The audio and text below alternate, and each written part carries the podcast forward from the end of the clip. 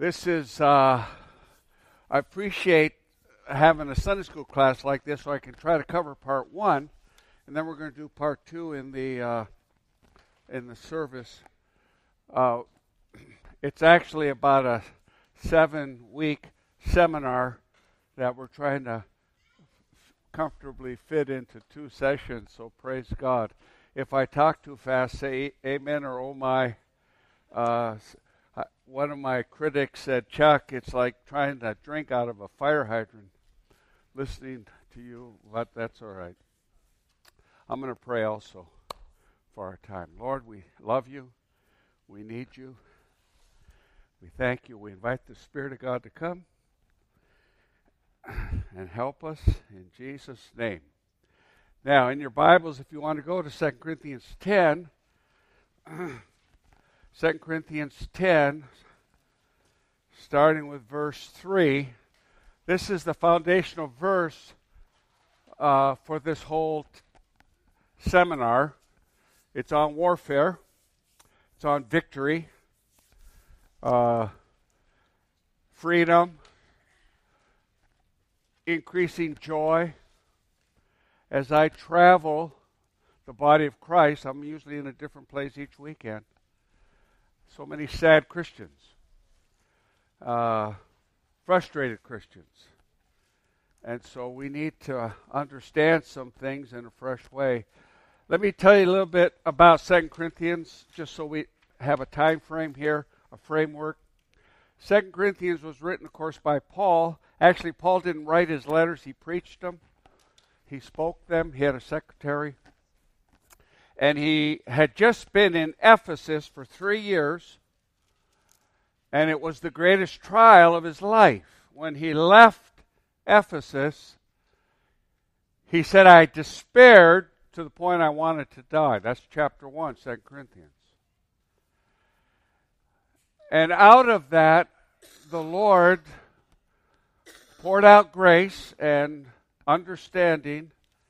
And so 2 Corinthians was written in Philippi about 57 AD after, again, three years of war in Ephesus. Ephesus was the witchcraft center of the world. So we're talking about a guy who knows what he's talking about. And he's a veteran. And he says in verse 3 For though we war in the flesh, we do not war according to the flesh. For the weapons of our warfare. Now, to be saved is to be in a battle. Help me, church. Amen or oh my, is it true? Uh, before you got saved, Satan was kind of satisfied because you were going to join him when you die, of course, in hell. And we're kind of like hell's trophies. And then all of a sudden, you get born again. You get saved. Well, now he really gets upset, and it's an all out, seven day, 24 hour a day warfare. And so Paul says, You're in a war. It, it, don't, don't even think you're not, please. Uh, we're in a war, and it says weapons. So there's weapons, and it's weapons, of course, in the plural. For the weapons of our warfare are not of the flesh. Now, what Paul means there of the flesh would be that human ability, that function of the soul. No, you're you're, you're not going to win fighting with those kind of weapons. I always think of David when he's getting ready to take on Goliath and Saul says, Here, take my armor. David says, No, uh, I'm not comfortable with that. Uh, I have my own weapons that I have learned to use over a very long time, and they're very, very effective. There are weapons that we'll go through in the second session later on that are incredibly effective. Foundational, but super effective. So the weapons of our warfare, not of the flesh, but of the Spirit, divinely powerful for the destruction of fortresses. See on your notes their introduction to being a Christian is to be at war. You got two kingdoms, light and darkness, that are clashing. And so my burden in putting this together uh, about midpoint, I don't know, last year sometime, well, just to help the church to become effective warriors. As long as we're in a battle, would you agree with me? We might as well win. Rather than be a casualty, we are victorious. Uh, quick sidebar casualty, if you write the word out and put a line between L and T, you'll find that a casualty is many times a believer who's become casually tied to stuff he shouldn't be tied to. Uh, so, foundational text. Uh, Paul says in 2 Corinthians 2, verse 11, I'm, I know the schemes of the devil. Uh, what I want to emphasize there, it's schemes in the plural. Satan has a variety of his own demonic weapons used in his warfare against us. Schemes is what Paul calls them uh, traps, snares, uh, strategies. Uh, in some ways, I think the enemy knows us better than we know us. And he knows your weak point, he knows your vulnerable point, he knows you know, where he can maybe make an inroad. Uh, I'll explain that more later, but we just have to understand there are schemes. Now, there are three foundational scriptures you have there that I have in terms of know your enemy. Know your enemy. Isaiah 14, Ezekiel 28, and Genesis 3. Let me give you some things from Isaiah 14 in that portion or in that chapter, there are five I wills. Write these down. Five I wills. I will ascend to heaven. See, Satan has a lot of ambition, he has a lot of pride. I will ascend to heaven. I will raise my throne above all the other stars. That would be like the other angels. This was what's going on in his heart before he fell.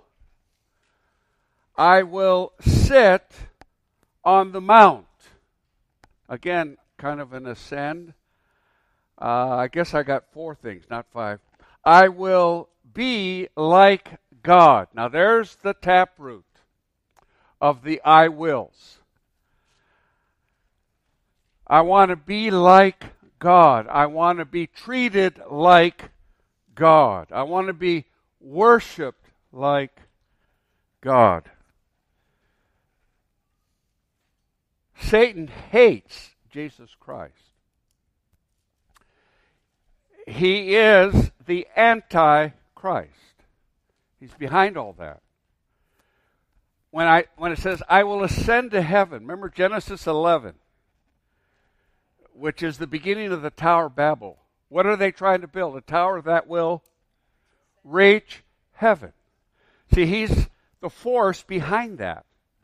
Uh, that is the beginning of religion. That is the beginning of self religion that can be good enough to be accepted by heaven. The greatest lie in many ways of them all, because you'll never be good enough, right, to reach heaven. Ezekiel 28 gives us a little different uh, aspect of the enemy in terms of in terms of why he fell. Uh, Satan is absolutely beautiful. If you were to see him, you would be shocked. The medieval uh, characterization of a pitchfork, horns, grotesque, Nothing could be further from the truth. Uh, in heaven, he was the anointed cherub which covereth. Write that down. That's Ezekiel 28. He, he, he's incredibly beautiful. That's the kind of the source of his pride. Uh, he was the anointed cherub which covereth. Basically, what that means is Satan was the worship leader in heaven. Uh, that's why Satan is incredibly into the power of music. In the secular world, that's obvious. But what's tragic is when he gets into the Christian world in terms of worship that has gone off track. And I, I don't have time to get into that, but it's. And the reason it's a burden for me is because I started out leading worship. And Satan knows the power of worship. He knows the purpose of worship. And he knows the power of music. We could bring in Elton John. He'd get on the keyboard in 10 minutes. All the believers that are in the soul would be weeping along with him. It's the po- there's a power to that, okay? There's an ability to that. Uh, he was the seal of perfection. That's all in Ezekiel 28 when it's addressing Tyre, the king of Tyre, but it's really addressing Satan. He also was full of wisdom. Think of it. Had all that wisdom and still he fell. Genesis 3 is another foundation, of course, the Garden of Eden.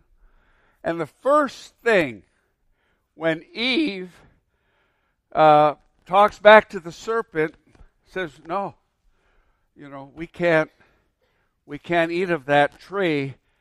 Hath God said. There it is. To get you to deny or uh, distort, hath God said. Uh, and then, of course, you won't die. You'll become like God. Remember Isaiah 14? I will be like the Most High. That's the hook. Uh, that's behind all your New Age stuff. You are God. You are God. Shirley, Shirley MacLaine standing on a rock on the beach of California.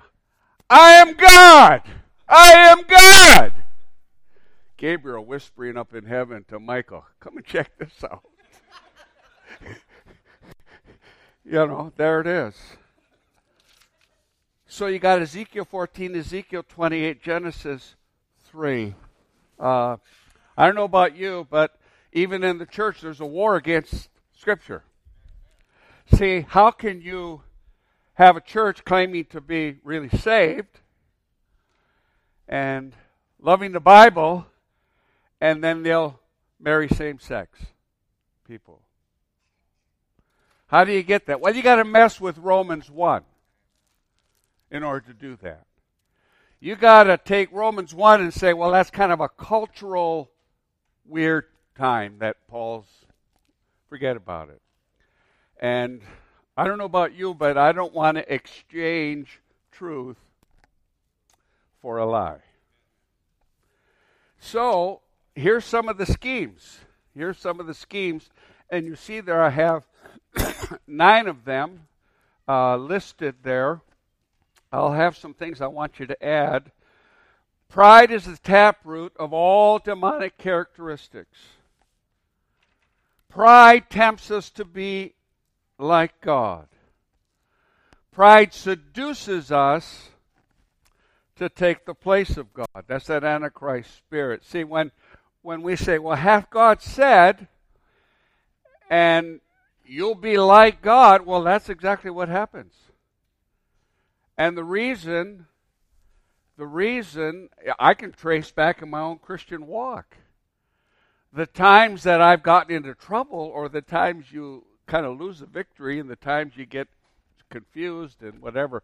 It's like you took I'm going to be like God. I'm going to I'm going to make my own decisions here. I'm going to kind of lead Chuck and when Chuck leads Chuck, It's not good. Uh, so pride is, you know, that's why God hates it. Uh, God is actually humble. It's one of his virtues. He hates pride because of where it leads people. So pride is is uh, in Genesis three when Adam and Eve sin, they discover they're naked. They come into that awareness, and what do they do to deal with their naked condition? They sew fig leaves with their own hands. Fast forward to Mark 11, Passion Week. I think it's uh, Monday of that week. Jesus walks by a fig tree. Very strange little incident. What does he do? He curses the fig tree. And of course, it shrivels up, and the disciples later ask him, Wow, what's that all about? Lord, that's almost unkind to the fig tree. It's not time to produce figs. But you see, it's sometimes you got to look when you're learning your Bible, go to the mention of first time. And that fig tree remembered, rem, it's like it reminds Jesus. This is why Calvary is necessary. This is why I had to come.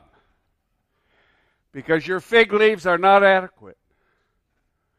That's the essence of self religion right there. Try to cover your sin with what? Good works? Be good? Uh, and so he cursed the fig tree. Pride. Luke 18, 9 to 14, there's a incident there. Quickly, a parable. I got to keep track of time. Well, I got a clock right there. Good. Uh, remember, there, there's the uh, publican. Can't even look up. He's, he's just shattered. His life has gone to hell in a handbasket. He's beating his breast. He's a broken man. He's just crying out for mercy. And over here is is a Pharisee. Oh, he stands so tall. Thank you, God. I'm not like this person. And he goes on and on all about himself. And Jesus is very clear. That publican went home, and his issues are dealt with. That pride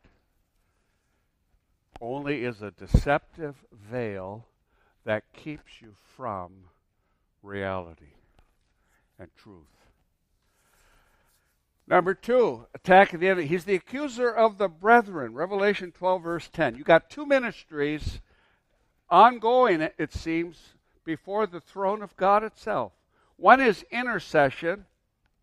How many really appreciate intercessors that really know how to get a hold of God and and get a hold of his heart and intercede and pray and weep and break. And then you got accusation. I could give you a lot of sad stories in my own life. Uh, sometimes well meaning, even believers, sometimes well meaning prophetic people coming with a word from heaven, really. And the spirit behind it was that accuser of the brethren. Uh, Satan knows how to make you feel bad. He knows how to get after your insecurities and lead to con- condemnation, guilt, and then if he can get you into that discouragement and maybe depression, uh, you know, when you look at the story of Job, those three guys, right? They're, they're bringing in many ways a lot of accusation. And God deals with them at the end of Job in a pretty strong way. Uh, I don't, anyway, I've I've I've come under that uh, accusation spirit. Uh, one of the ways that manifests, by the way, he just always critical. He just always critical. and there are some that they're forever seeing a glass half empty. You know, when Jesus corrects the church in Revelation 2, he doesn't start with what's wrong, he commends them with what's right. And then he goes after what he wants to deal with. That's the heart of Christ. That's how, you know, when you're dealing with your child, uh, love them before you discipline them. When the guy finds the guy beaten on the road, uh, a Samaritan, the Good Samaritan, he first puts oil on the wounds before he puts the wine. Why? Well, that wine's got alcohol in it. And you put that on before the oil, it's going to sting a whole lot more than it needs to. I really appreciate God giving me a little bit of His presence, that anesthetic kind of relax. I'm going to relax you before I kill you, son. Hang on.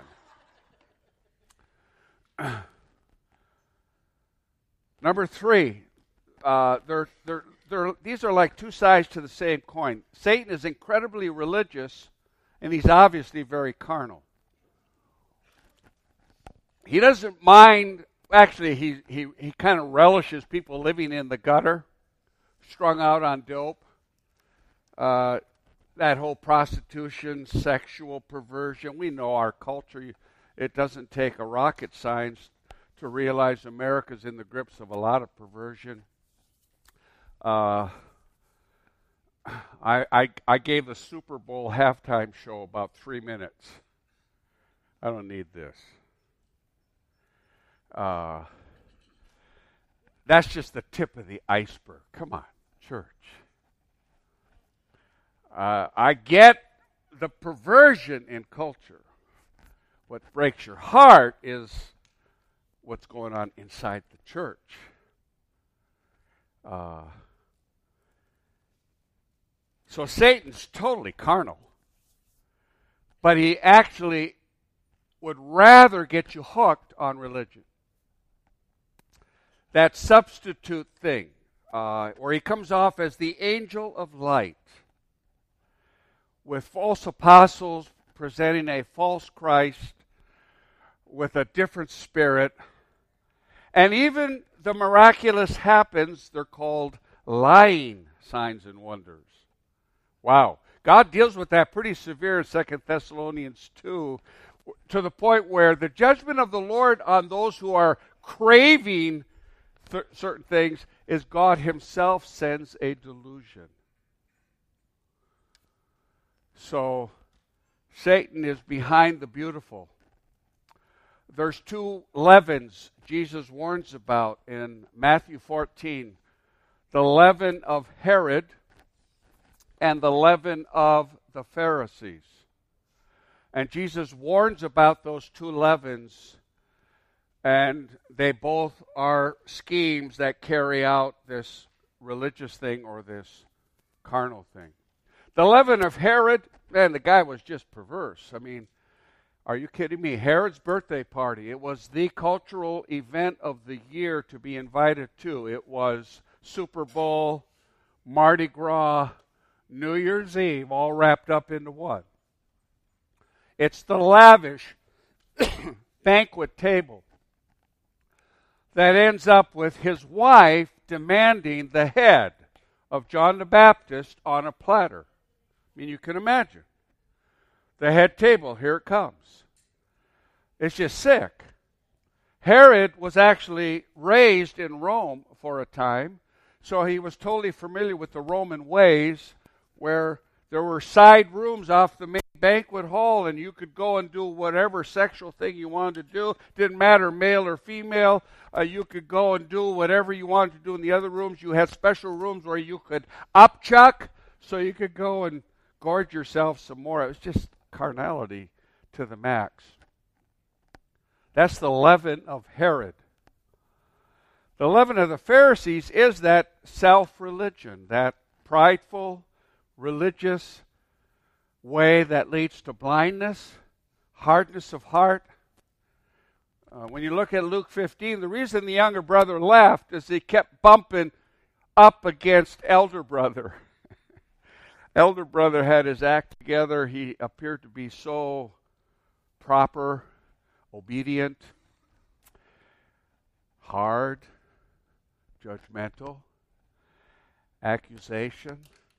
So behind the scenes, read behind the scenes. Read the, the whole story. of The prodigal, number one, it's really about the father. But number two, there's two prodigals, not one.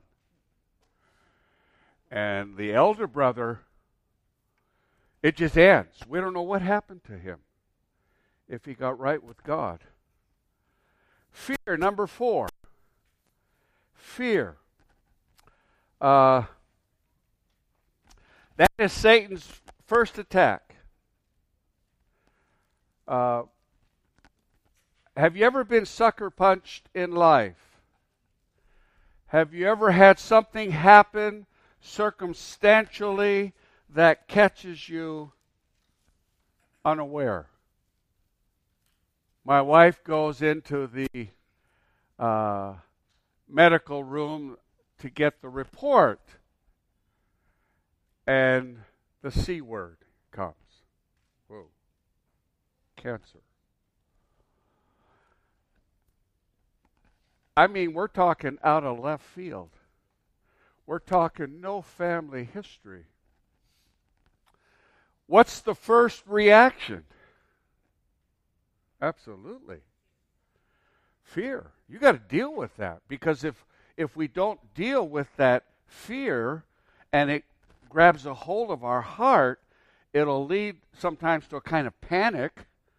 It'll certainly lead to anxiety uh, it'll lead to sometimes rushing here, rushing there, scrambling in a panic to try to find self help, whatever. Uh, we stumbled home. I'm dealing with my own kind of fear. And my wife, uh, I had to leave. Uh, uh we went home, and uh, I went to do a few things and came back in about a half hour. What my wife had done was she put on some worship music and she had, I could still see her on her knees with her hands raised up in our family room where the worship, where the music system was. It's not complicated, brothers and sisters. It's a daughter crying out to her father Abba, help. Uh, it's why you worship your way out of fear and into faith. Uh, I'm getting ahead of myself, but that's one of the weapons that we'll cover in the second session is worship. Okay. Uh, but that fear is a real is a real issue. Um,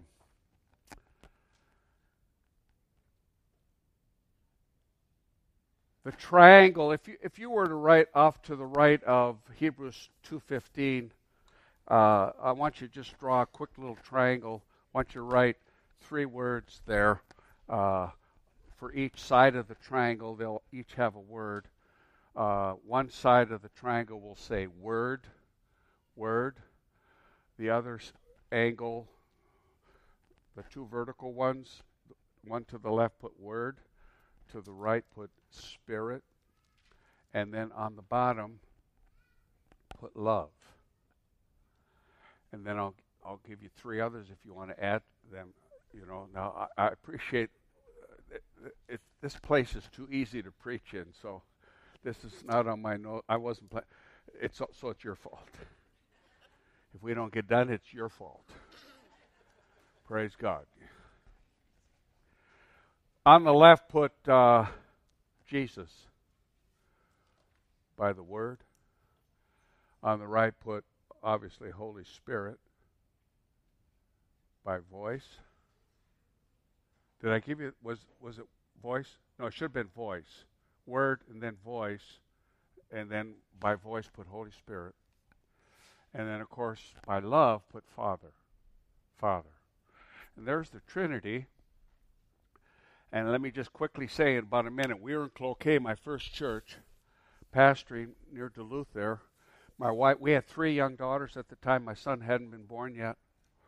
And that was a kind of an interesting time because there was a lot of emphasis on end times and how to prepare for end times. There was one book, A Thousand Ways to Prepare Soybeans.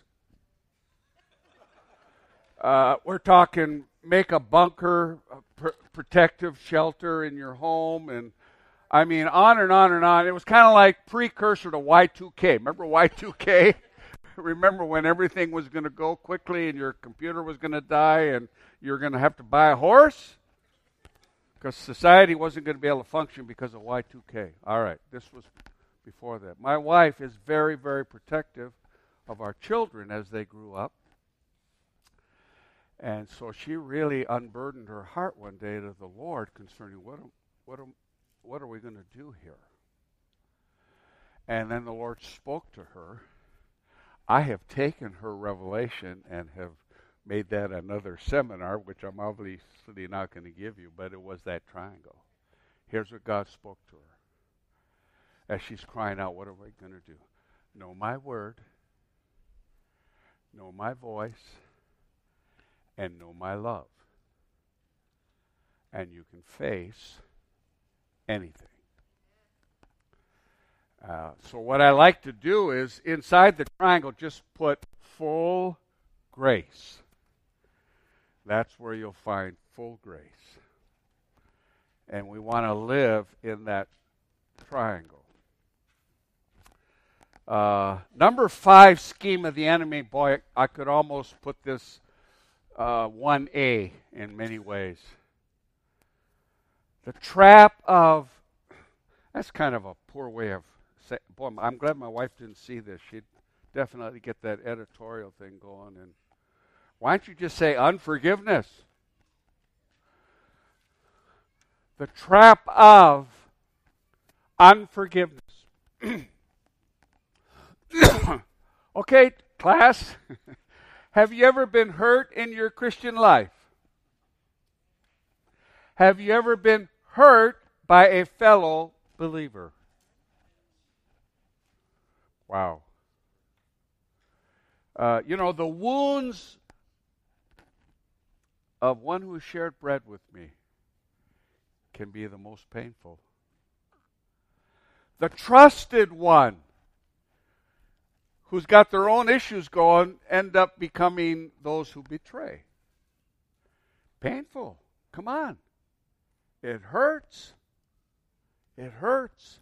I remember stumbling I mean, we're talking really close friend.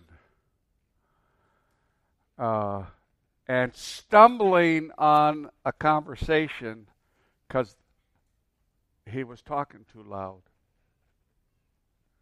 to another person. And I overheard it. It was really painful. Give that brother enough rope, he'll always hang himself. Really. Thank you. Actually, a statement like that reveals more about him than me.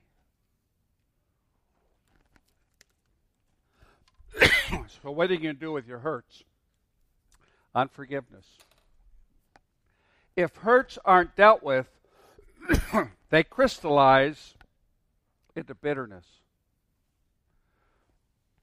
Bitterness kind of grows its own callus. And you have this phenomenon, and unfortunately recurring way too much Christians with a hard heart. Unresolved hurts crystallizing into bitterness. You see there. Matthew 18 is the wonderful story of Peter and Jesus, and we're talking about forgiveness. Wow, Lord. You mean I got to forgive somebody up to seven times? And Jesus comes back and says, Peter, seven times 70, as if it's almost ongoing.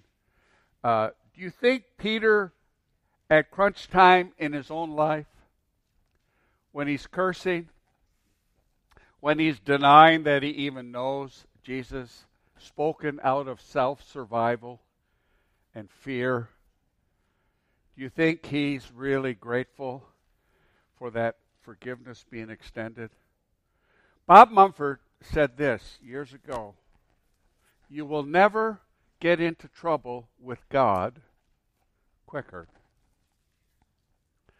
than if you withhold forgiveness when you should give it.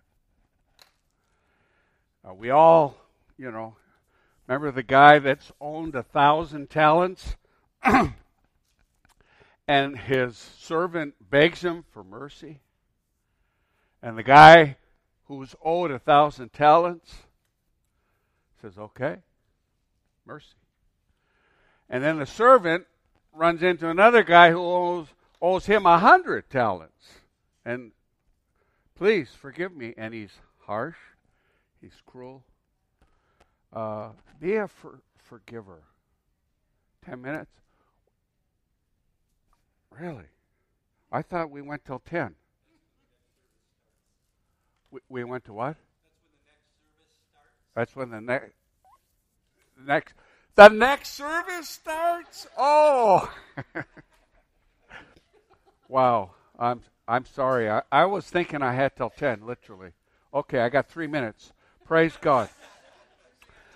The leaven of Jezebel. The leaven of Jezebel. Uh, um, unfortunately, these weapons, I'm realizing as I'm looking, boy, we have a seminar on that as well. Anyway, Revelation 2, Proverbs 7 are the two main portions of Scripture you want to look at how Jezebel operates. She's cunning, she's very discerning, she's very prophetic, false, obviously, but she will seduce you to eat foods sacrificed to idols. Now, here's what I want you to really catch quick. Satan knows how this works. You become what you eat. You become what you eat. Now, you got to get off of natural food, although that plays in as well. That's what my wife's trying to get me all that organic stuff, right? Uh, but your soul, you become what you eat. So Satan tries to get Christians to do this. Write this scripture down next to Revelation 2, Proverbs 7, 1 Corinthians 10. 1 Corinthians 10. It's almost a kind of scary scripture, but it's it's the word of the Lord. Paul says you can't do this. I don't want you to partake of the table of the Lord. See, God offers his food. God offers his food which gives you his life and you feed on his food and you grow into maturity and become and start looking more and more like Jesus. That's the whole point. Satan has his table of demons, Paul calls it.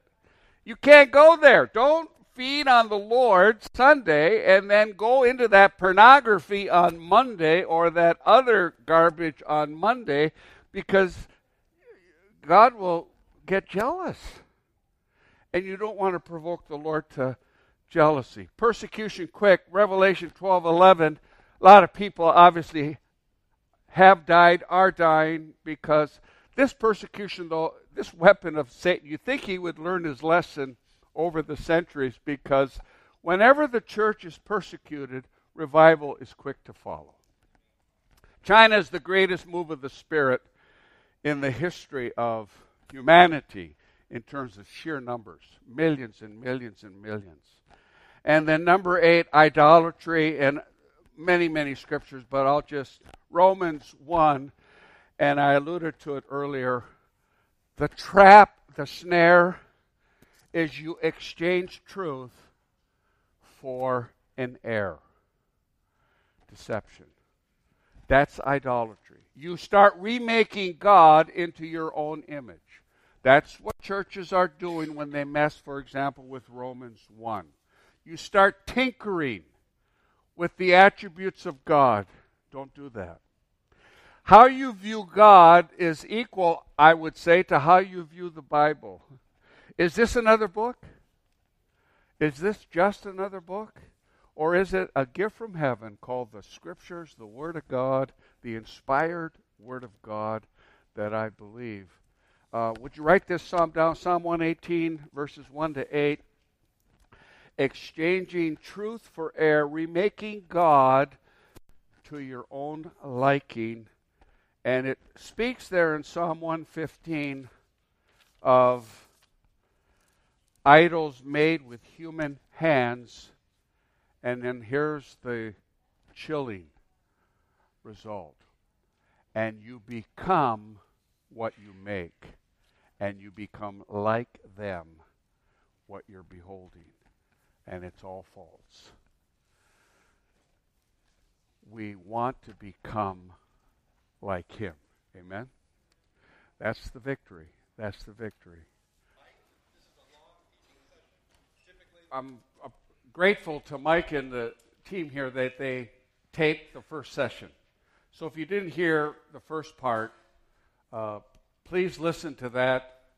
Uh, I'm doing part two this morning on a seminar the Lord downloaded a few months ago in terms of warfare. Uh, it's based on the verse in 2 Corinthians 10, verse 3 For the weapons of our warfare and so Paul introduces, obviously, you, you, know, to be a Christian is to be at war. And the enemy wants to take you out. Satan wants to ruin your testimony. He wants, particularly for believers who've been saved for a number of years, he likes to pick them off. And I, I'm not going to go into some of the sad details, even within the last year, of leaders that have been picked off serious followers picked off. So you want to be victorious. You want to finish your race well. Can I can can I hear an amen? amen. I want to finish well. The race that I'm in, the walk that I'm in, the, the, the growth process that I'm in. So we covered the schemes of the devil in session one. That's on your outline there, part one. Satan has different strategies to try to take you out. To be victorious is to know your enemy. And number two, to know your God and how awesome He is. And so, what I want to cover in this morning's session is kind of part two. I have weapons, they're listed on your outline. Uh, there are nine of them, along with a number of scriptures I will comment on some of them, and we will we will do what we can do. Uh, that's why I'm really grateful the scriptures are there because you can take this and you can, in your devotional life, just ponder, pray, meditate on. Because what you want in the end is these weapons effective in your walk. You want to know how to use them, when to use them, and the power they have. Satan hates these weapons because of how they dismantle his attacks against us the traps, the snares, and all that he tries to do. So let me pray. Father, help me. Lord, uh, let me stay on task. Lord, give me good divine editorial happening here. Also, I pray for the Spirit of truth to be upon each heart listening that there would be an impartation, a fresh hunger, a fresh thirst, a fresh desire to know you, love you, and be a blessed testimony to many others in the name of Jesus. During worship, I was uh, pondering, and I felt like the Lord showed me kind of the remarkable thing that's really happening here in this house. And Mike recounted a little bit uh, going back in the day in the other building. I don't even know where that building is. It's, it's a small building, I remember. And, and uh, praise God, we had some wonderful times there. But, Mike, you grew up in this area, didn't you? As well as John? and I don't know how many others of you, you need to appreciate what the Lord has done here. I grew up in Iron Mountain, Michigan. Uh, there are people there, particularly some of my classmates, they still don't believe I'm saved. and when I go back once a year to speak in, in the local covenant church, some of them will come to verify their unbelief. So to grow up in your hometown, I mean, Jesus Christ Himself, this was what they would say. Is this, isn't this Mary and Joseph's son? And they missed the full blessing that could have been. And yet, by the grace of God over the years, because I've been pondering, Mike's been here, I don't know, 24 years pastoring, or this is a real wonderful testimony of the Lord. I'm not looking at now, I'm talking about the grace of God to raise up a work primarily homegrown. Praise God. Thank Jesus. That's a unique situation, which means in many ways there's a unique calling on this house. And you haven't entered into the fullness of it, but you're en route. And, you know, that light on a hill, that Antioch mantle, that thing that reaches beyond local to the nations. But to be effective in your local church, to be a bright, shining light where all the past stuff, I don't know what Mike Nelson got involved in in high school. Praise God. The only thing I know is he wasn't saved but now he is. And now he's a voice to be listened to as well as others that have been raised up in this community. Don't underestimate the power of that testimony. I live in Minnesota for a reason. Praise God. Nine weapons for effective victory. Number one, Calvary's blood. Calvary's blood that was shed. The power of the blood of Jesus. Acts 20 28, there, Luke says it's the, it's the blood of God. It's not the blood of a man, it's the blood of God. If you have time or place to write, only God could pay the penalty that was owed God. That's why he had to be incarnated. That's why he had to come. And while he was on earth, he remained God the entire time. Oh, brother, that's. No.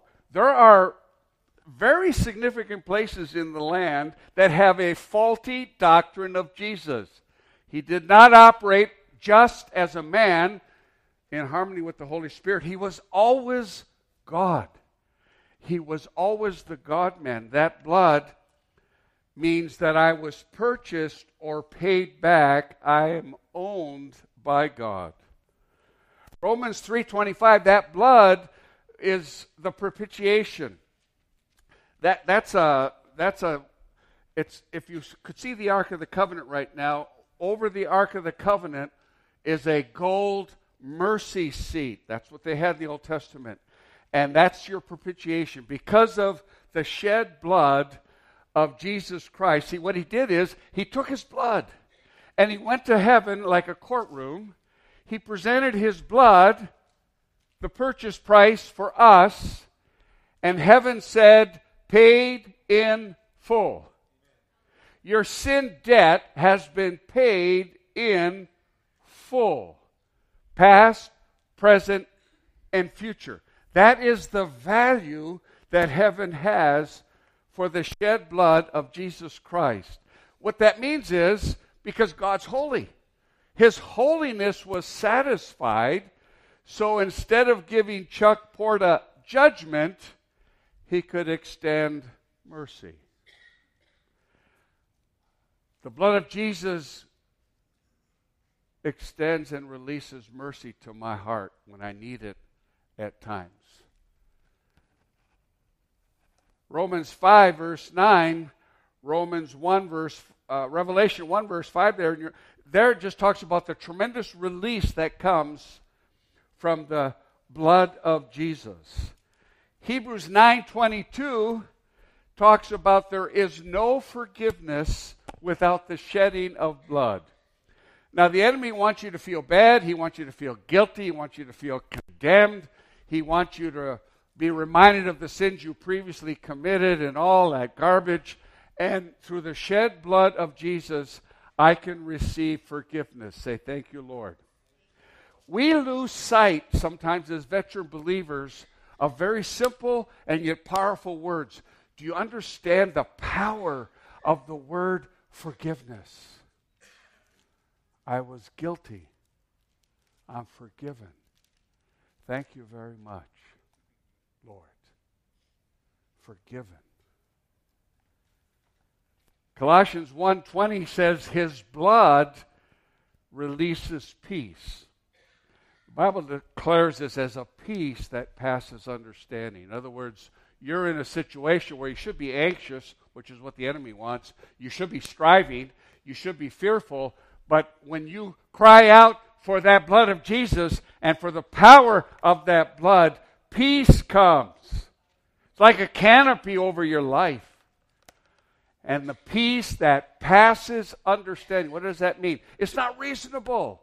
It's not rational. I've seen believers in a storm that's off the charts and they're in the eye of that storm and they're in that peace that passes understanding. I love the peace of God. Sometimes in worship, the presence of God will come so strong, it's like I don't even want to move. Every atom of my being is at rest. Can you, can you see that? Peace. Uh, when you're peaceful, the grace of God tends to flow easier. I don't know how else to say it, but it just happens. I love the peace of the Lord. First John 1, verse 7. Hey, has anybody sinned in the last week? Come on, raise your hands. If you want to raise both of them, that's fine. You probably say got uh, sinned this morning when you couldn't find the kid's shoes, and you got out of spirit into flesh. And uh, there have been times, my wife and I driving to church on Sunday morning, kids in the back. One of them kind of sick, but we're going there to, you know, be a testimony and go to Sunday service, and then we get into a argument. That's a kind word of saying we got into a fight. Now I got to preach in about an hour. Praise God. In my office more than once before I went out to the public Sunday morning service. Chuck Port is there on his knees confessing sins that were committed within the hour. Isn't it good to know that blood cleanses every one of them? Everyone. Wow. The power of that blood. Exodus 12, 13, that's about Passover, by the way. And when the when the uh, Moses was told to put blood on the outside of the door because the angel of death, here's the word, when I see the blood, I will pass over you. So instead of judgment, I receive protection. See, the blood of Christ, the first one that the blood protects you from is God, not the enemy. First uh, Thessalonians 5 is pretty clear. There is a wrath of God that is part of his nature. I'm not going to go into that, but it's very, very real and it's very, very holy. And you want to be protected by that wrath of God. And the only thing that protects you is the blood. That's in 1 Thessalonians 5 9. The second weapon, praise God. How many of you love, we sang a lot about it today? The name of Jesus Christ. Do you understand? The devil hates that name, he trembles at that name. The name of Jesus Christ. Acts 4, verse 12, there's Peter standing before the Sanhedrin, and he basically says this There is no other name given among men under heaven by which you can be saved. Wow, Christian, that sounds pretty narrow. I know. Deal with it. Somebody will complain, you Christians who really are all in are kind of narrow. You're not all inclusive. You're not politically correct. There is no other name. I don't get bummed out that there's only one way to heaven. I am really thankful there is a way to heaven Amen. provided by Jesus Christ. There is no other name. Philippians 2 9 11, Paul says, His name is above every name. He is exalted above all. Why? Because he humbled himself greater than any, and now his name is exalted, and every knee will bow to that name. Every tongue will confess that Jesus Christ is Lord. People on their way to hell will make a final bow and confess he is Lord. Hell for many is truth found out too late. Aren't you glad you bowed the knee now and confess him as Lord now? Mark 16, verse 17, talks about the name of Jesus and the authority it has to cast out the devil to release awesome deliverance. Some people, your problem is not flesh. Your warfare issue is not flesh, it's a demonic stronghold. This is what's going on in Acts 16, where this girl follows Paul day after day. She's got a spirit of divination. Finally, Paul stops, turns, whirls, in the name of Jesus. Come out. The name of Jesus for deliverance. In my name, they will lay hands on the sick. That's why I appreciate your pressing in for healing here. Keep going for it. There is healing in that name. There is deliverance in that name. Romans 10:13, whosoever shall call upon the name of the Lord, confessing Jesus Christ as Lord. My mother died at 93. Her funeral was 50 years to the day of my father's, who died at 42. And he would have been 43 that year. And I played for her. First time she heard the song, Fernando Ortega. And when I come to die, give me Jesus. You can have all this world, but give me Jesus. And he talks about in the morning when I wake and the times when I'm alone, but the last is, and when I come to die. She couldn't talk because she had a severe tro- stroke. She could just kind of get out words. She could hardly, but not that time. First time she heard the song, she started lipping, and I could it, hear it very clear. And when I come to die, give me Jesus.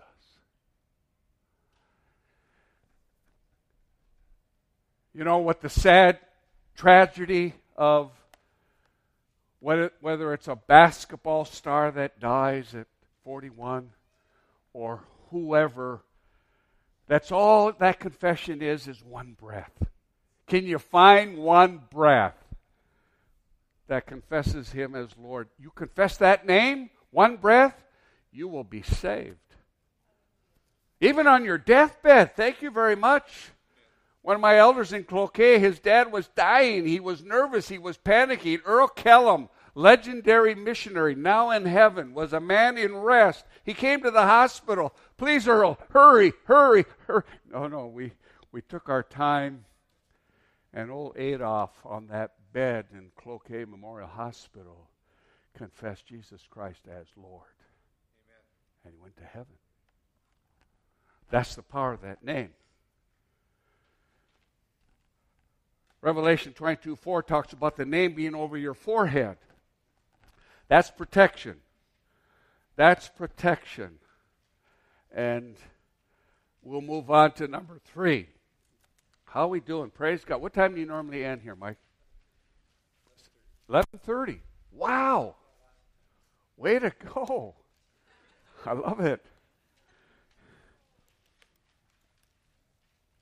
the Word of God. Uh, the Word of God. I hope you love your Bibles. I'm concerned as I travel the body of Christ. There's ignorance in the house of the written Word. Know your Bibles. I excuse me, Mike. Read your. I read my Bible more than I actually study it, which means I read it a lot. Have always read it a lot. Why, what are you doing? Why do you want to do that? We're talking about warfare. Thy word have I hid in my heart that I might not sin against thee. And there's been times in my life, even preaching or witnessing or in everyday life, and you get into that situation, all of a sudden it's like something just bubbles up. Have you ever had that happen? What is bubbling up? The Word of God. How you view the Bible is how you view God. If this is just another book, this is what the enemy wants to do, by the way. The enemy is constantly trying to devalue the Word of God, and it's just another book. It's kind of like the Quran, you know. It's the you know for Christians, it's whatever. It's just another book. Uh, and that's happening in the church right now. That Trojan horse is big time entrenched, and that means you redo, remake God into a more likable God. The problem is, Paul calls that another Jesus who won't take you to heaven. So you want to love the Word of God, and 2 Timothy 3:16 says, All scripture is profitable for edifying. Mark 4 1 to 10, it talks there about the Word of God being like seed. And with a good heart, uh, a broken heart, an open heart, a receiving heart, that seed is so pure. It gets buried into your good heart and it will produce 30, 60, 100 fold. Good stuff. 2 Timothy 2:15 this is a really important verse as it ties in with warfare because um, the Bible, as precious as it is, has been used by Satan very effectively because it's mishandled. 2 Timothy 2, verse 15, Paul says, Handle the word of God accurately. Now, next to that verse, I want you to write down because this will jar your memory. The Bible is made up of foundational verses and building block verses. To handle Scripture correctly is to know the difference between the two and to realize this fundamental truth that never varies. Foundational verses are boss. Building block verses have to submit to the boss verses even when they seem to contradict. And so, if you seek God and by the Spirit of truth, Holy Spirit, He will, over time, sometimes I've learned, He will help you to interpret accurately the building verses. Let me illustrate. The most important doctrine in the Bible is who is Jesus? The doctrine of Christ. If you get that one wrong, the atonement and the work on Calvary falls apart. So you got to be really clear on who Jesus is. So let's look at a foundational verse. John 1, verse 1. You can even say it with me. In the beginning was the Word, and the Word was with God, and the Word was God. Child, church, help me. A five year old can read that and understand. Wow, Jesus is God. Wow. There seems to be more than one of them.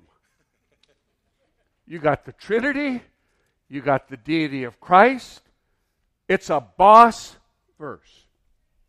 Colossians 1, verse 15, Paul says, Jesus Christ is the firstborn of all creation. Charles Taze Russell he got really picked up. This was be like in the 1860s, 1870s. He's the founder of Jehovah Witness. And he didn't really like Jesus Christ. He certainly didn't like Calvary. He didn't like that bloody religion. So he says, See, even Paul himself says Jesus is the firstborn. He went on to say, by the way, Jesus is actually another name for Michael, the angel that's in heaven. He's the first one created by God. Oh, now you got another Jesus. Jehovah Witness Jesus takes you to hell, not heaven. Well, what are you saying then, Paul? See, that's a building verse that needs to bow the knee to John 1 1. This is just another function, another title, if you will. He's the firstborn of creation. The firstborn in the family was the blessed one. The firstborn was the blessed one with the double portion, the firstborn. Here's the beauty of your salvation, by the way. Sidebar here, quick. You are in the firstborn. You have all the blessing, all the protection, all the wonderful gestures from your Father because you're in Christ. You're the beloved, the firstborn.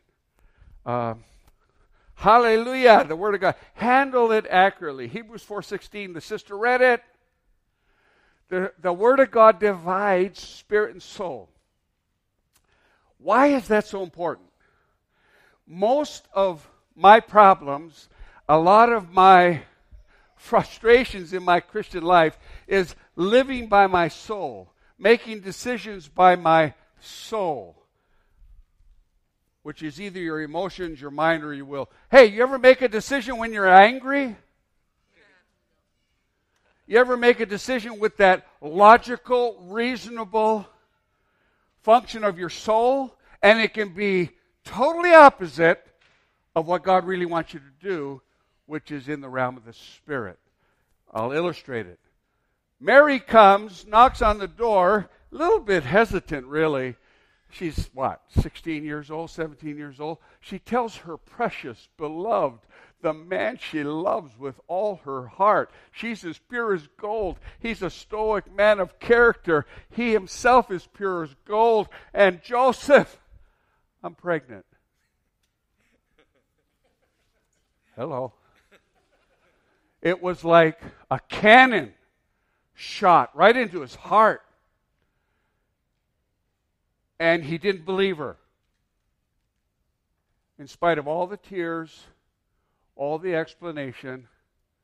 Oh, great. You're quoting Isaiah 9, Isaiah 7. Angel shows up, and you're pregnant by the Holy Spirit. Mary. That's pretty good. He didn't believe her. He's in soul. He's going to make a soulish decision. And he has a scriptural authority to do it. He can stand on Deuteronomy 32 and enter into the permission of Moses. But he's going to do it quietly because he really does love her. And he's a kind man. And so he goes to sleep that night with his plan kind of laid out. And he'll have to start over. Heaven speaks. The Father and the Holy Spirit say, hey, this is really important. We got to get this boy on track quick. We got to get him out of soul and we got to get him into spirit. And so a word comes in the form of a dream. Joseph. I, I, I don't have time to illustrate the, my own life. I mean, I'm, I'm right there. I made a decision. It's rock solid. I even believe I got Bible backing me, and I'm going away, and I'm going on, and I'm going on, and then I'll just well, I bet my wife will say, I hate when she says it. Have you, pr- have you prayed over this? what do you mean, pray? This is so logical, so reasonable. It's got to be the Lord. Eh, why don't you pray about it? Here's, here's, the, here's the, I have a check. What do you mean you have a check? I, I just have a check in my spirit. Well, at this point, Kitty's in spirit. Chuck is flat out full bore into soul. And then I start to pray in the Spirit, pray in tongues, do a little bit of worship. And before you know it, my passion to buy a trailer. I mean, honey, think about it. It's not that expensive. I'm not n- negative. I really love trailers. I took her on. I took her on searching them out, searching them out, and think of the flexibility. Think of the cheaper price, and I have a check. We never bought the trailer. Trust me. John 8 32, that truth will set you free. That truth will set you free.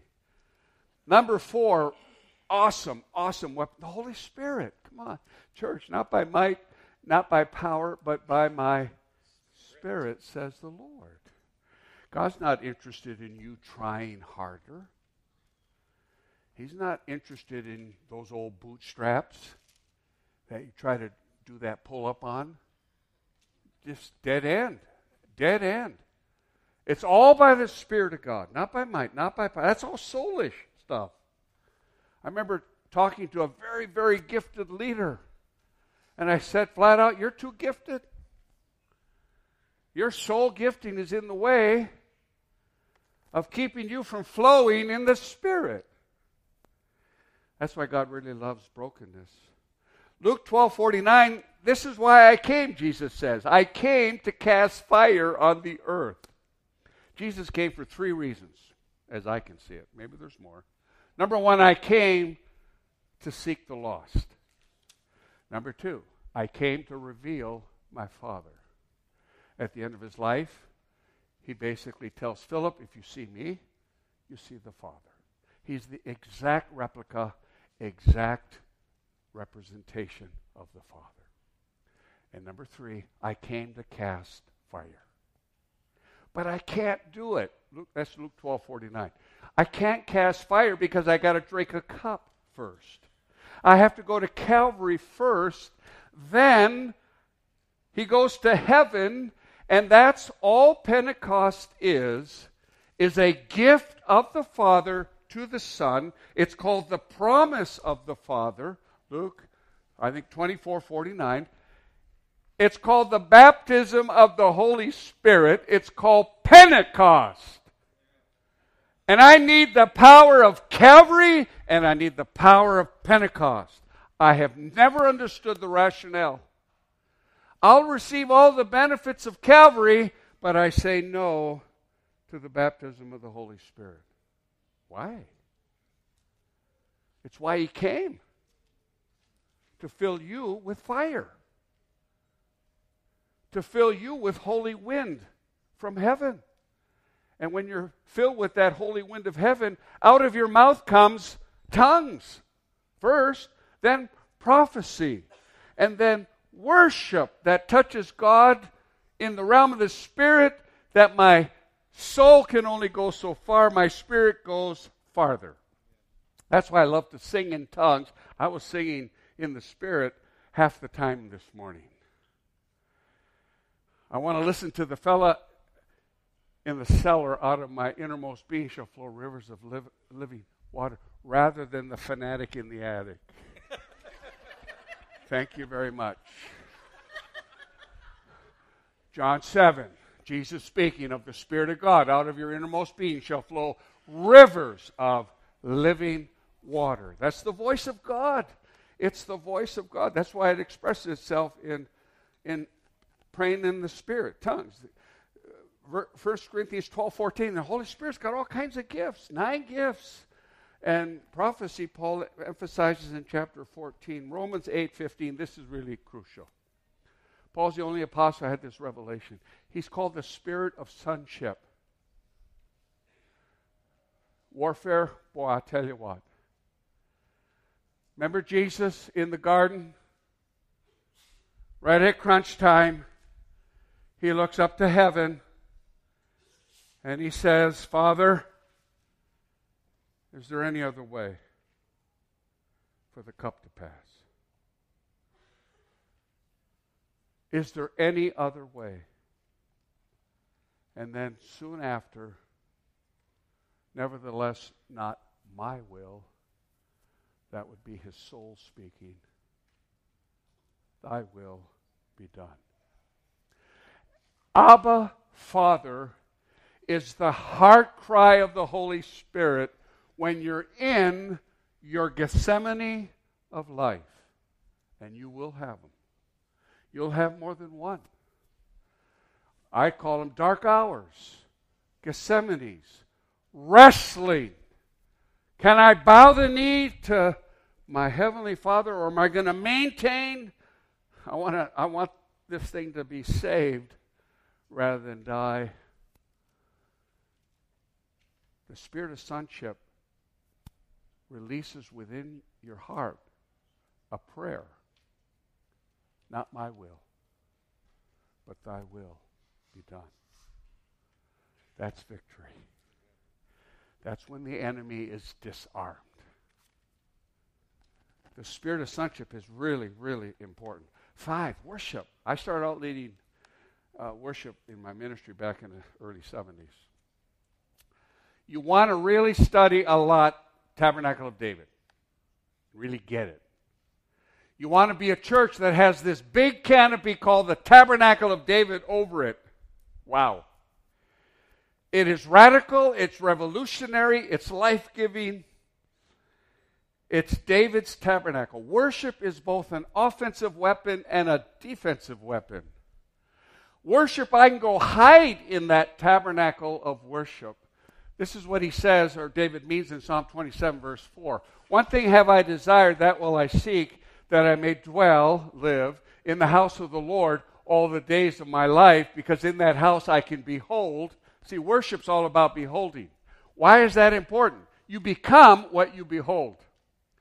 So if the guy's looking at 3 o'clock in the morning pornographic stuff on the computer when the family's asleep, you will carry that out. You'll become what you behold. But if you behold the beauty of Jesus Christ, if you behold his holiness, and, and uh, some of the songs we sang today are really good. You become what you behold. You're transformed. 2 Corinthians 3, Paul says, when you see Jesus, you're transfigured. Same word transformed incrementally. Uh, incrementally. Worship is so awesome. Uh, worship is not something you do so we can hurry and get to the Word. That's why it's really good, by the way, to do worship and then healing. Wow, they go hand in hand. There's nothing like the presence of God. Please say yes. It what, it's what makes you unique.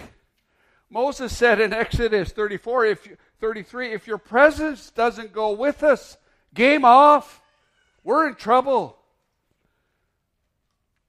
So you got to love worship.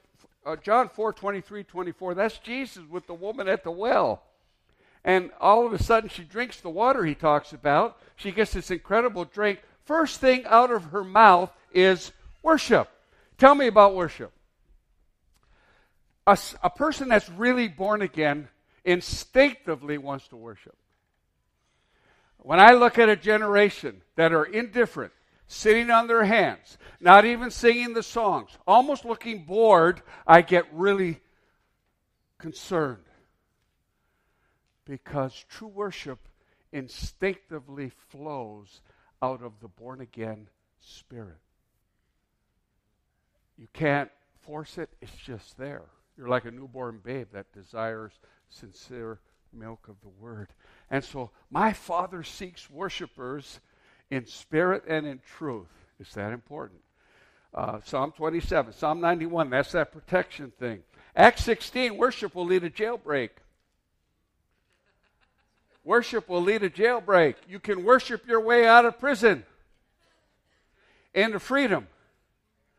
Paul and Silas decided by the grace of God to worship that night. Heaven responds with an earthquake for the ages, and the prison doors bl- uh, blast open. Every prisoner fled when the doors opened. Is that true? They all stayed there. Are you kidding me? The presence of God is so awesome. And what these guys are singing, I don't believe, but it's really awesome. And they all got saved. The future apostle of the Philippian church was in the jail that night. Epaphroditus, he got saved. The jailer got saved. The wife got saved.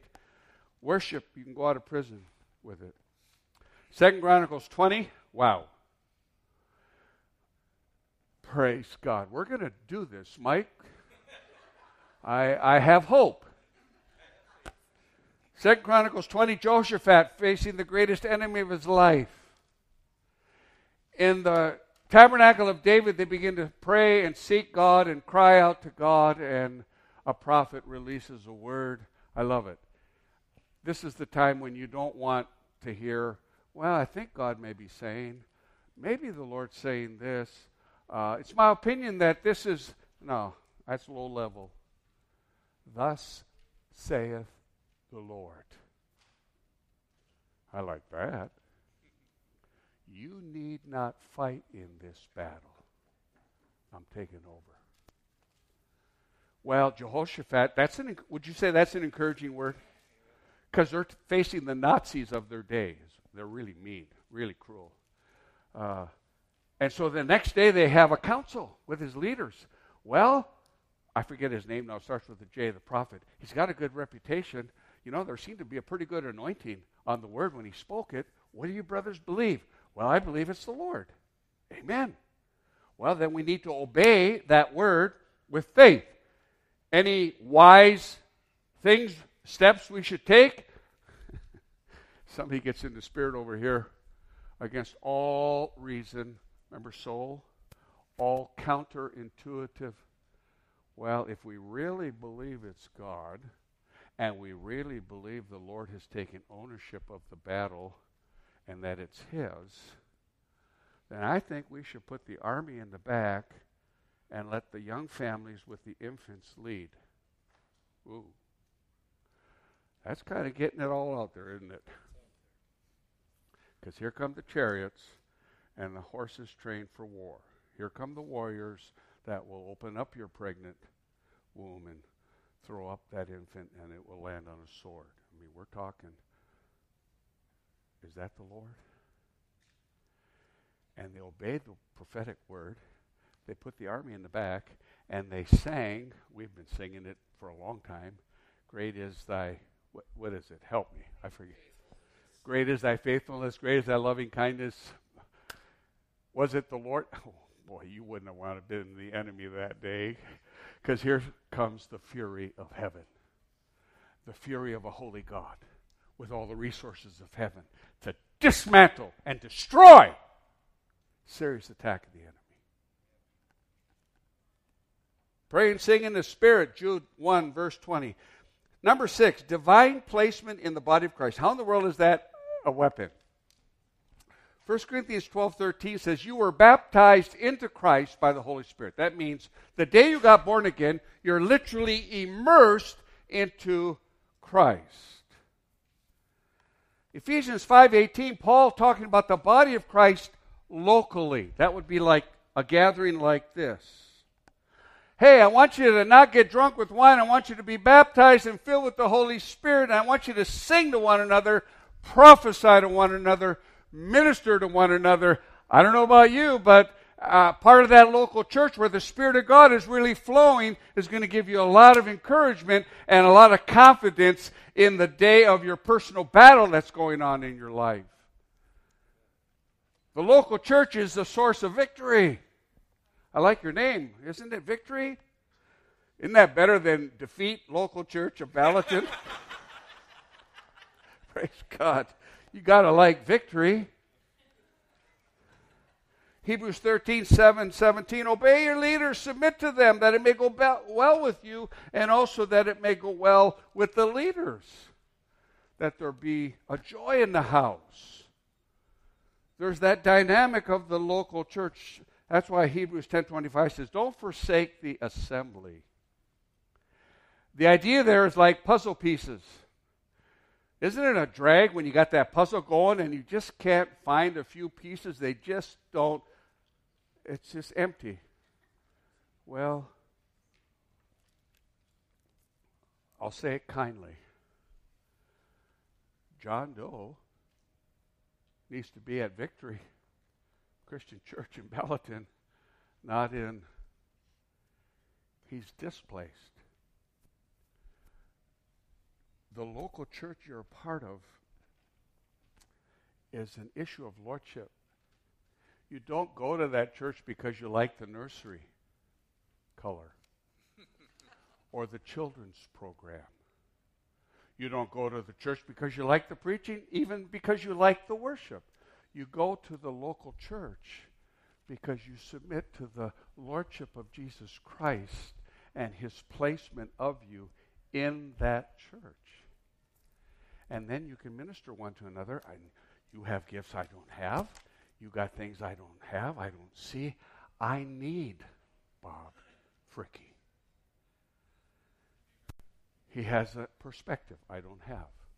That's why overcoming in the scriptures is never singular, it's always plural. We shall overcome. Romans 8 37, 39. We shall overcome. One of the greatest battles in the history of the church was the Colosseum, where believers were butchered by wild animals to death. And yet they overcame, loving not their life even unto death, and heard in heaven, Well done, good and faithful. Paul addressed them and said, We overcome. You will never be separated from the love of God. Did the mic, how are we doing? Is it working? Great. Praise God. I hear we have a radio man there in the booth. Can we hear an amen for the radio man? All right. Believer's baptism.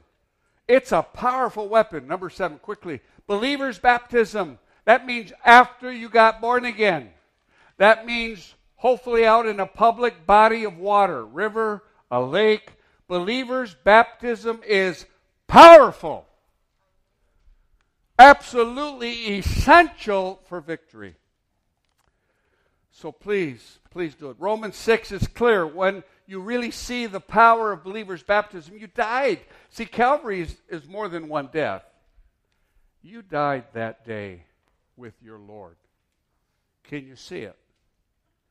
And then embrace the full believer's baptism. That's what Ephesians 1, verse 18 is all about. The eyes of our heart be enlightened so that we may see. Please read Colossians 2. You'll find there believer's baptism is likened to circumcision. Physical circumcision, just a cutting away, a separation. Believer's baptism, the circumcision of Christ, made by Christ Himself in the Spirit. It's not a fleshy thing. That's Calvary. It's like a, it was like a sword, a knife. And if you can see it, man, I, I don't have to what do I owe my flesh? I owe my flesh nothing. How about you? The only thing your flesh ever did was get you in trouble. That's why God isn't going to remake it or remodel it, He's going to kill it. The throne of grace, number eight. Hebrews 4:16 there is a high priest on that throne. His name is Jesus Christ. It's a throne of grace. The closer you get to that throne, the more you will want to bow. And in that humble bow, you will find more grace. It's a throne of grace. Boy, I've had to go there many, many times over, it'll be 50 years, April, that I made that first confession.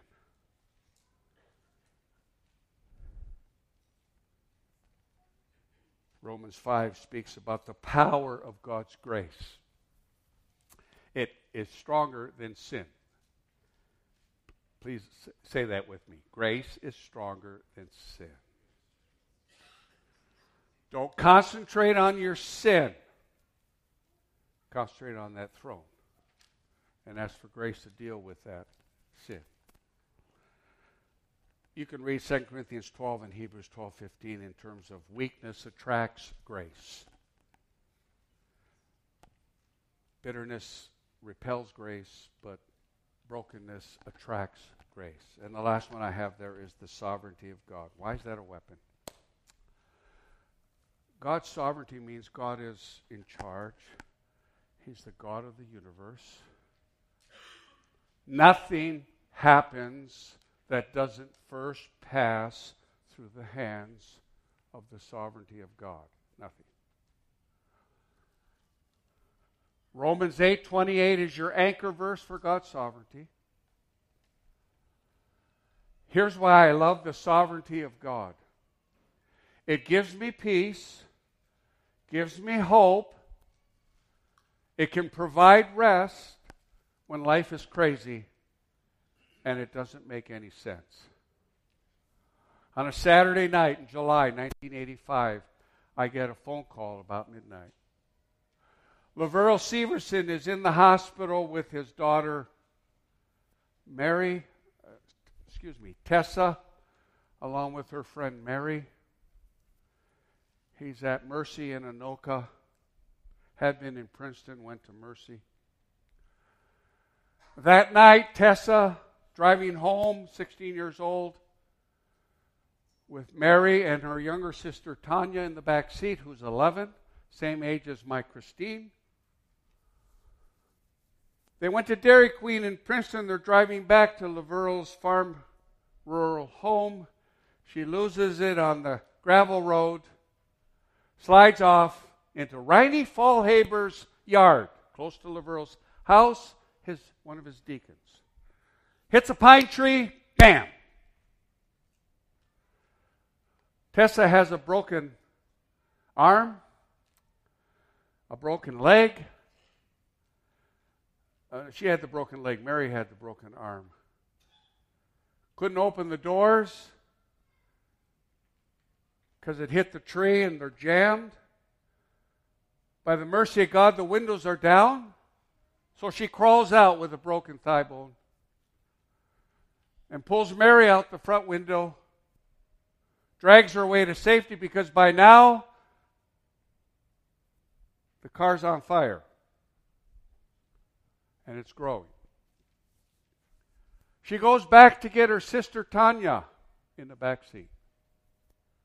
She reaches for the handle. She cannot open it because it was jammed. Those windows were up. Eventually, the vehicle gets so hot, she has to crawl back. Riney Fallhaber looks out the window, calls Laverl and his wife Lois. Laverl, your car's on fire in my yard. Mom and Dad are first at the scene. Where's Tanya? By the time they got there, the vehicle was totally engulfed in flames. Tanya's in the back seat. So you go to the hospital in emergency, you're there all night long with Lois and Laverl. It's crazy. Doesn't make sense. This man loves God. His wife loves God. He's faithfully pastoring a church. He has five daughters. This is his baby, Tanya. I used to see the interaction between him and Tanya. I have to do the funeral along with Jim McCracken. Laverl said, I want you to speak. Laverl could hardly speak himself. So I got to prepare a message, and God gives me Romans 8 28 to my frustration. What can possibly be good out of this disaster? You know, the kind of issues that question is God loving? Is he really kind? Is he really in charge? Sovereignty when life doesn't make sense. So I, I, I sought the Lord. I, I was very reluctant. I, I had to pray in tongues a lot. And God gave me 10 things. I wrote them in the margin of my Bible, which I don't have, of good that came out of her death. And I remember number one. Number one was she's in heaven. Somebody say that's good. That's, good. that's really good. I'm, we're talking ultimate homeschool here. Laverl, who loves his daughter, he couldn't even hardly walk. He was draped over a couple of friends and was dragged to the front of the church, and he just sat there, an emotional mess. Lois was somewhat stoic, and there was a grace on her to kind of, you know, And we did the service. There wasn't a dry eye in the house. I went through my 10 things and finished, and the presence of God was there like it always is because He does take the sting out uh, at least a little bit, and there still is hope. We will see her, right? And then about two months later, it was a flip flop. Laverl came into kind of a stoic grace, and Lois fell apart. Mama fell apart. Everybody has a mama. And she fell apart. And she's interceding and crying out to God. And she has a vision. I mean, she's watching a movie of Tanya in heaven, walking with Jesus hand in hand in this beautiful meadow. And it was obvious she was full of joy, and she just had eyes for Jesus, and he just had eyes for her. And there was this really cool. I mean, Tanya was really prophetic. From the day she was born, she was seeking the heart of God. She wrote things and drew things that was so gifted. And, you know, see, our natural thing is, wow, so young. Help me, church. What is 11 years versus 91 years? fractionally in timeless, endless eternity. You know what it is? Nothing. We're the one that put values on that stuff. I'm working so hard for that retirement. Really? Going to last. I mean, come on. Come on. That, it's not even that when it comes to eternity. As soon as Lois had that vision, her great intercessor buddy. Remember, we shall overcome. Lois, I just had a vision of Tanya. And she explains in vivid detail the exact movie. And Mama's heart got released that day and started to get healed. Wow. She really is in heaven missionary couple, Africa, pregnant, seven months with twins, are martyred during a prayer meeting. Ten years later, that ministry group is in the same room doing the same intercession, crying out to the Lord, and one of them had a vision of Mama and Papa and two young girls that looked 10 years old martyred in the womb. Come on, church. That's a good homeschool. We're growing up here, and hello, and you're going to stop at about 33. We're going to become just like him. Come on, sisters. You, there should have been a big amen right there. Many of it. You got a rewind coming. We will look just like you. There, I got it. There it is. Nine weapons. Hey, go, go for it read those scriptures, pray over them, and just make that heart cry, Lord, I want to I want to end my journey well. I want to finish well. In Jesus' name. Father, seal this to the hearts of your people. Lord, seal it. Let it be holy seed planted in good hearts, bringing 30, 60, 100 fold. In Jesus' name.